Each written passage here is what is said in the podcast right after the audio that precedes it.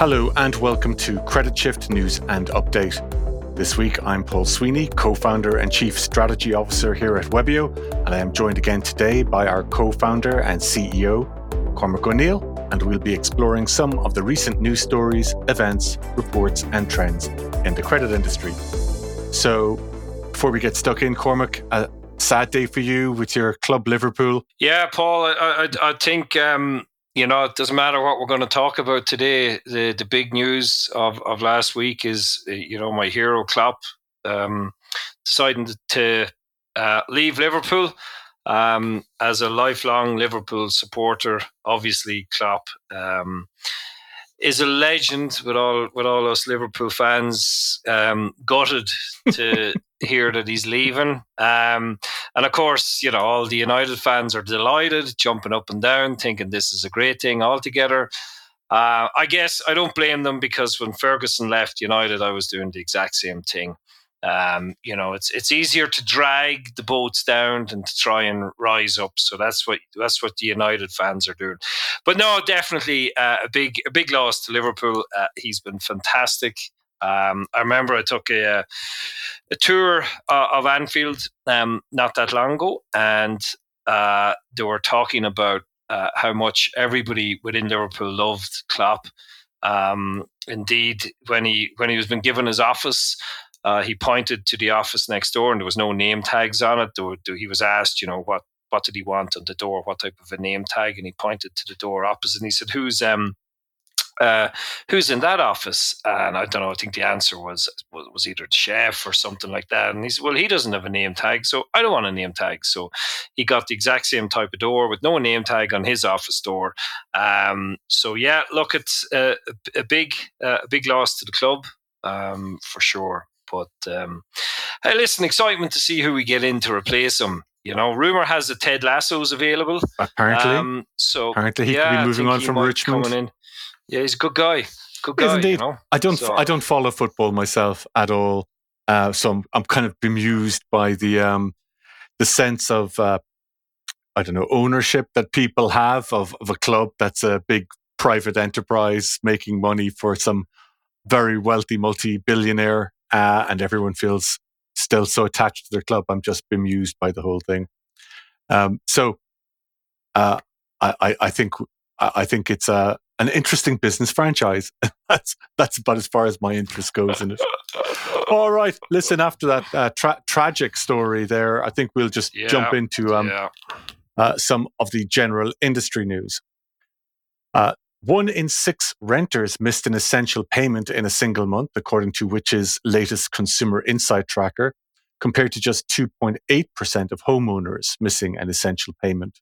So again, big difference there between renters and homeowners.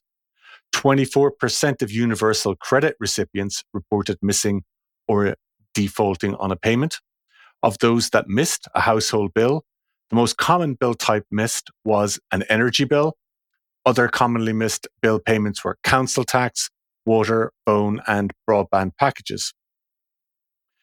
Speaking of energy debt, the amount of debt racked up by prepay energy customers hit 1 billion, according to new research by BFY Consulting.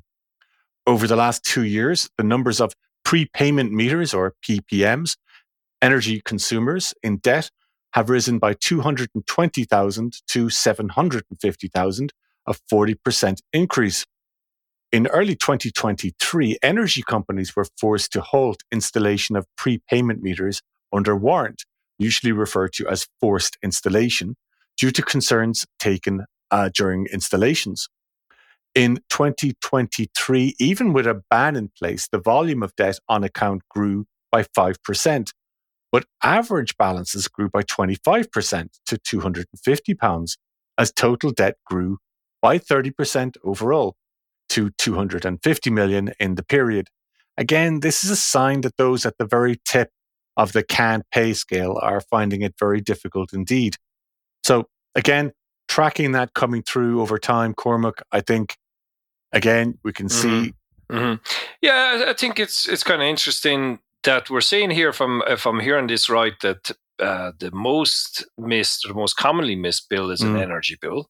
Okay, so people are um, prioritizing their phone and their TV package above their energy, or is it more a function of, well, look, energy uh, is a, a, vital service to have and therefore is less likely to get cut off um, than, say, your phone bill or your broadband provider?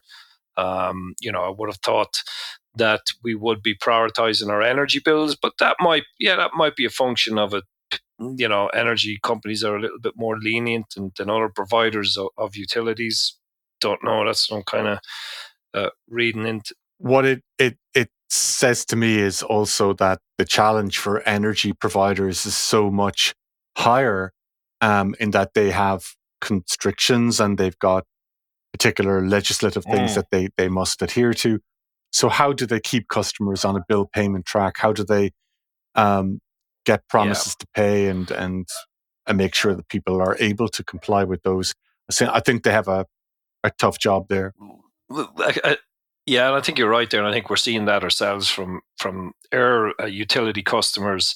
They have a lot of compliance, and and um, I think the only way to do it is to have effective communication with their customers you know and i think that certainly we've seen that anyway in terms of how we've been able to help our utility customers um, you know try their best to keep their customers on track here yeah. So um, so yeah no i think you're you're right on that um, i am surprised by that that rise in the prepay market there. That's a like a huge huge increase. 40% in, in an energy market is a massive, massive rise.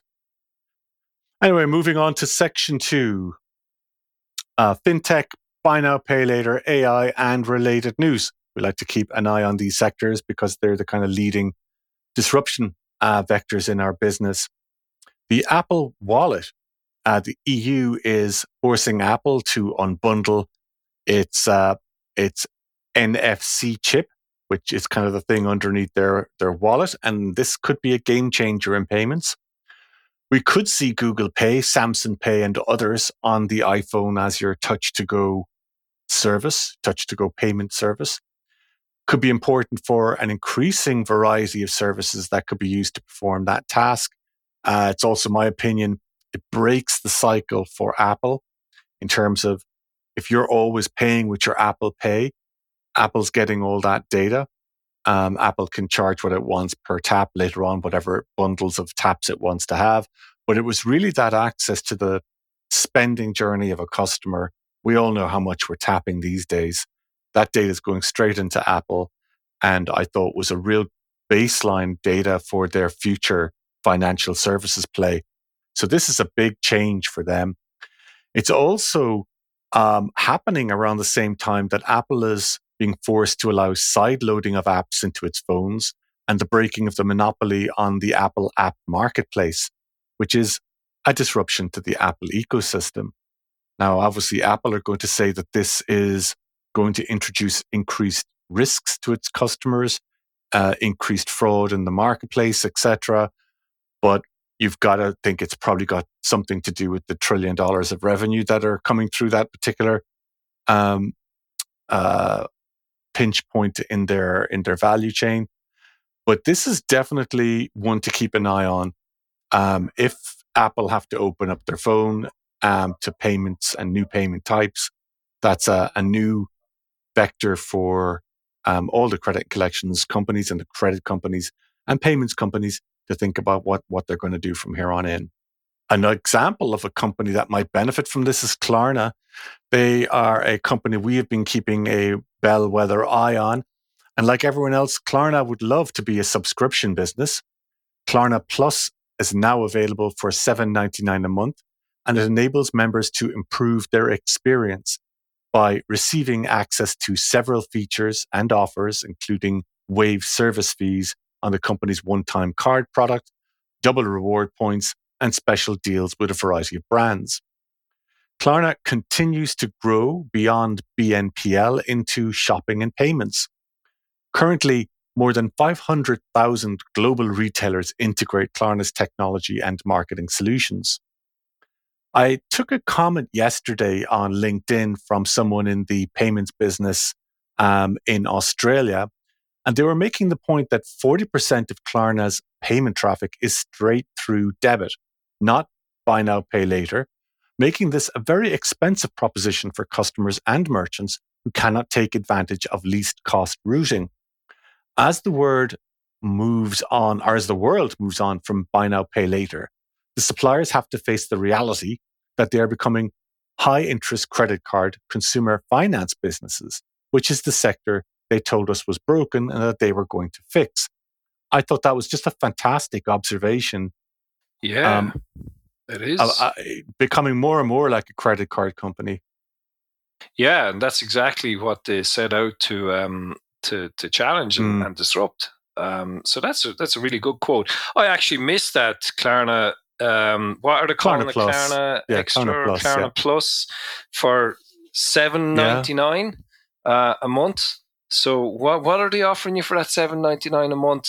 Um, to you can imagine that, um, like if you were totting up fees and paying for everything, and there was a transaction cost to each of those, and you were able to bundle up a number of those and yeah. say, you know, instead of paying ten euro a month on tapping fees, I'm paying eight euro a month, and I've got access to various special offers. I'm being given special mm. insights to deals that are coming down the line, etc. Then, you know, I I'm just getting like an Apple Plus type deal. You know, like we get Amazon Prime. Yeah, we get all these bundled products, and um, really, it's just it's a way to, to turn like episodic um, tran- uh, transactional revenue into a much more predictable subscription revenue base. And if Klarna can convince the market that it, it can actually keep this up, then its valuation is going to be a lot higher in an IPO. Mm, for sure. Must I must uh, take a look at that uh, a little bit more detail. I think you'll remember Cormac a few years ago. I was I had a mantra: every service wants to be a subscription service, and this yeah. is just yeah. part of the same thing. Um, I'd also be really interested in the AI part of that front end. So Klarna is always describing itself as an AI shopping as well, because you've got to be able to originate the deal, mm. originate the purchase, and then fulfill the purchase and provide the finance for the purchase. And I'm just wondering how sustainable that origination piece is going to be that you can find the product and then choose to buy it using the Klarna offer. And the point in here that ties to the earlier point is like if you've got a couple of cards on an Apple wallet and you're searching through a web browser and you want to exit and buy, like where are you doing your browsing? Like, how are you finding that product? And I, I remember f- previously that most product searches took place over Amazon. If you're searching for a product, you go to Amazon you put it in the search mm-hmm. bar and you search. You don't go to Google to search for products. And that was a big shift. And if we now go to other services like Open Chat or OpenAI, Chat API, and we say, Hey, I'm planning on running a birthday party. Make out a plan for me for 10 kids. What should I have there? Provide a list of ingredients and have them sent to me. Right. That's that's the disruption that Google is is trying to face off at the moment with with the move to generative AI. So all this stuff really ties together in a very slowly moving but massive foundational shifts in all of e-commerce. So it's going to be interesting to see. Yeah, absolutely. And uh, I'm sure Apple are going to, well, maybe they can't, but it, from that first paragraph, it sounds like they're being forced to do a lot, right? So if you're being forced to open up your your your phone to other forms of payment, and you're being forced to open up your um your, your app store, so to speak, um, yeah, they're pretty two pretty big ones that I'm. You know, I'm sure they'll be pushing back pretty oh, hard. A, they have to do it. Like they're this is this will be in their like 14.7 release of uh, iOS. It's done oh, okay. deal. So this yeah, is a done deal. Done yeah. Deal. Yeah. Oh, interesting. Um, it's a, yeah, I, I think it is a. I, I had this kind of conversation with somebody else uh, running a technology company in the UK, and we're just talking about product market fit. And uh, Klarna had a really strong product market fit and buy now, pay later. So we'll see how this, you know, new AI shopping turns out to be, um, you know, how sticky that turns out to be. Okay. Moving on to our final section, recent reports. I think uh, this week there's the Money Statistics January 2024 from the Money Charity UK. This report provides you with a wealth of data points that could be useful for your planning processes. We sometimes forget how big the credit industry is. I saw that in the UK, unstructured consumer debt had reached 221.5 billion in the UK, of which credit card debt was 68.9 billion. So this is a huge business, an absolutely massive business. The average interest rate on a credit card lending bearing interest was 24% in November 2023. This was 18.75% above the Bank of England base rate of 5.25%. UK figures show that 50.1% of credit card balances were bearing interest in September 2023. In December 2023, the average APR for a £5,000 loan was 11.52, according to the Bank of England. For a £10,000 loan, it was 7.16%, while the average rate on an overdraft was 35.36%. The dramatic increase in overdraft rates in 2020 was due to the new FCA overdraft rules which banned high fixed charges, penalizing accidental and short duration overdrafts, but at the cost of a rise in the average overdraft rate. Like, take a moment there, Cormac, that. I'm, I, am wincing, Paul. I'm sitting here wincing as you're, you're, you're, you're reading out some of those interest rates. Like, wow, credit card, we're at 24%. That doesn't be a high, right? But, you know, I think everybody out there knows their credit card debt is one of the most expensive forms of, of, of debt you can get. But overdraft at 35.36, that's a staggering rate. Really is, isn't it? And an overdraft's kind of like, you know, something that you don't really pay too much attention to. Um, wow, at those interest rates, you'd be damn sure you'd be paying attention to that. That's for sure. Um, you know, the, the other interest rates, yeah, that's probably are what they are in terms of five, five grand, 10 grand. But geez, watch out for those overdrafts. Yeah, I still think 20, 24 is a notch off 25% interest on a credit card loan. Like, that's a lot. Oh, it is a lot, yeah. But we all know credit cards. Like, you know, I I would have said if you asked me off the bat, what did I think the interest is? I would have said uh, 18, 19 percent. Right, it's twenty four. If you asked me what an overdraft was, I wouldn't have got anywhere near that. I wouldn't. I wouldn't. I think that. it's a just you know it, it's again this is a just a huge business. It's a massive business, and people often ask us Cormac about the size of this market and you know what is the size of the market and in credit and collections and refinancing. This just gives you a sense of the scale of how much money has to be managed out there and what happens. And I guess why we're in this business as well. Um, exactly. Anyway, food for thought. And that's what this uh, report is for. Just to follow on with um, some of uh, the uh, particular like we have a focus here as Cormac on, on technology and digitization. And and there are some rather illuminating figures in this report around social inclusion, which I think are worth bearing in mind. According to the FCA in the UK in 2022, there were 1.1 million, sorry, 1.1 million adults who did not have a bank account. So this was 2.1% of the UK population. Now, when you say 2.1% don't have a bank account, you can go, eh, it's a little figure. It's a small kind of 2.1%, like out of a whole digitization effort. Like, no big deal. But that's 1.1 million adults. That's a lot of people um, as individuals.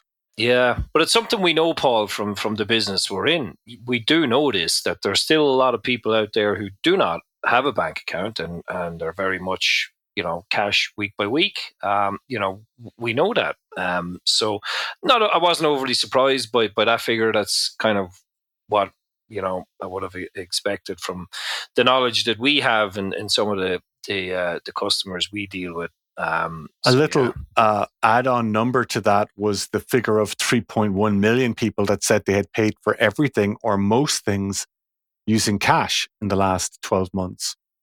So again, we were talking earlier, all that stuff happening in the Apple Store and the Apple Pay and Touch and Go, and then three million people who only want to pay for things in cash.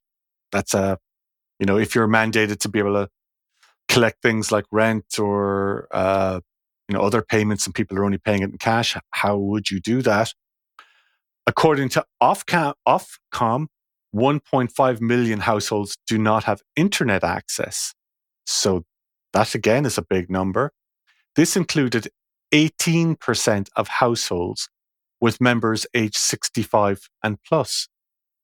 So while we're encouraging maybe elderly people or people who are older to use the internet to run their finances and watch their payments and make repayments, nearly 20% of them are don't have internet access.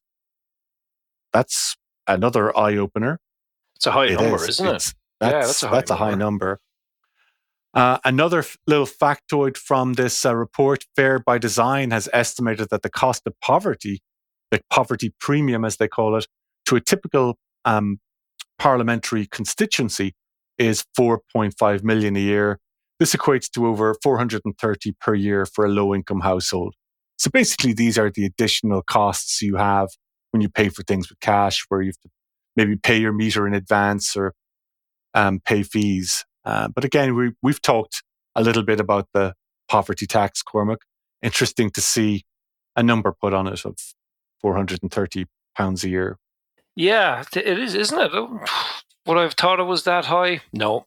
Um, you know, be interesting to see where they're they're getting that number from. Yeah. Yeah, it's it's it's a it's a again, uh, you know, I, I would have actually thought it was higher. So I also would like to go into it. I, I, I thought that number would be higher. Uh, the people who have to deal with this, of course, are the citizens' advice bureaus across England and Wales. Uh, they answered over 163,218 inquiries in December of 2023. That's up 6.52% from the December before. Debt was the second largest advice category in December behind benefits and tax credits. So that's interesting. Debt calls were up 11.4% compared to December 22, while calls about benefits and tax credits were up by 10.3%. Calls about fuel, gas, electricity, etc., were down 14% from the previous year. So debt represented 20.5% of all issues dealt with uh, to December of 2023, the top three categories were fuel debts, debt assessment, and council tax arrears. We touched on that a council tax arrears thing last week. So, again, uh, just a, an interesting document that really takes you on a whirlwind tour of all the data points around um, uh, credit collections, credit monies that people owe, incomes. It's a real a really good report for gathering those statistics and maybe putting them into your own um, reporting or planning processes to try and figure out how would you track these? How are they going to impact you? What should you be maybe planning for? And maybe what isn't showing up on your numbers? I was thinking, yeah, please. I'm definitely going to download that report, Paul. Um, there's some good stuff in there. We know, and a shout out to our friends in policy and practice, that there is a staggering amount of benefits and tax credits that go unclaimed that people just don't know about them. Um, so I'm actually, I'm not surprised to see that figure being uh, as high as it is.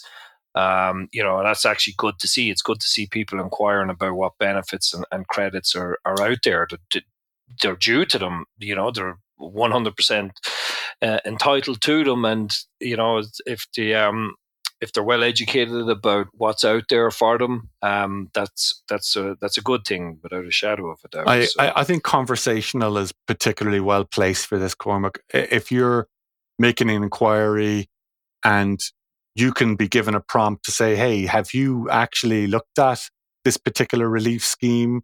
Have you, you know, do you understand what might be involved in that?" And someone says no, and you can give them some.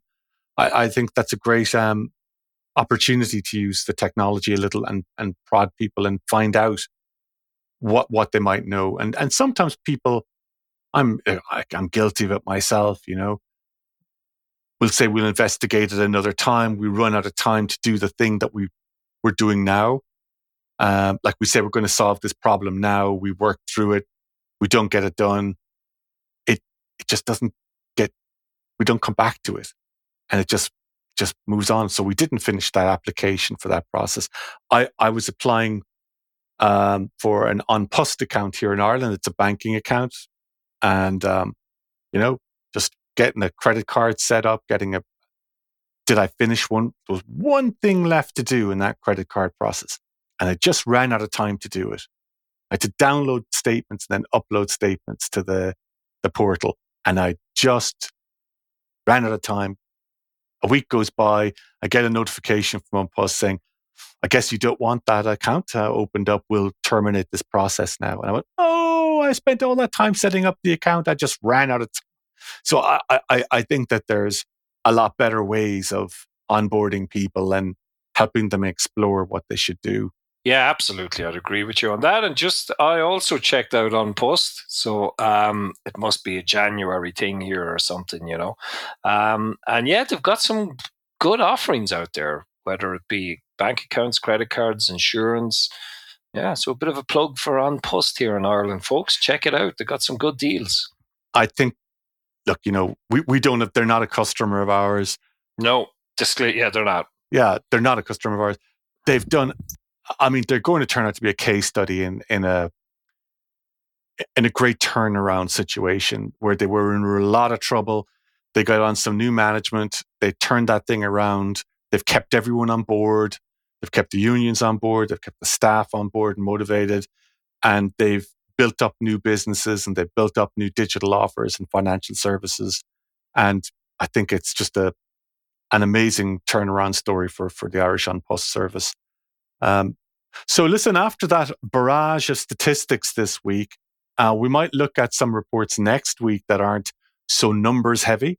I think maybe uh, something on the human factors behind driving a business in our area, the human factors behind maybe managing a business, age and psychology. I think we'll just take a slightly different um, uh, tilt at this next week and just look at the, the, the human factors that um, that we need to have on board to really make big big changes in our companies. Okay, if that is it for this week's Credit Shift, thank you very much again for tuning in and hearing about the changes that are happening in this industry. Keep an eye on all things Webio at webio.com. We're continuously updating that with new information uh, about what's going on with us. Many more announcements to come from us over the next couple of weeks. I look forward to seeing you again next week on Credit Shift, where we'll be exploring what's happening in the world of credit and collections.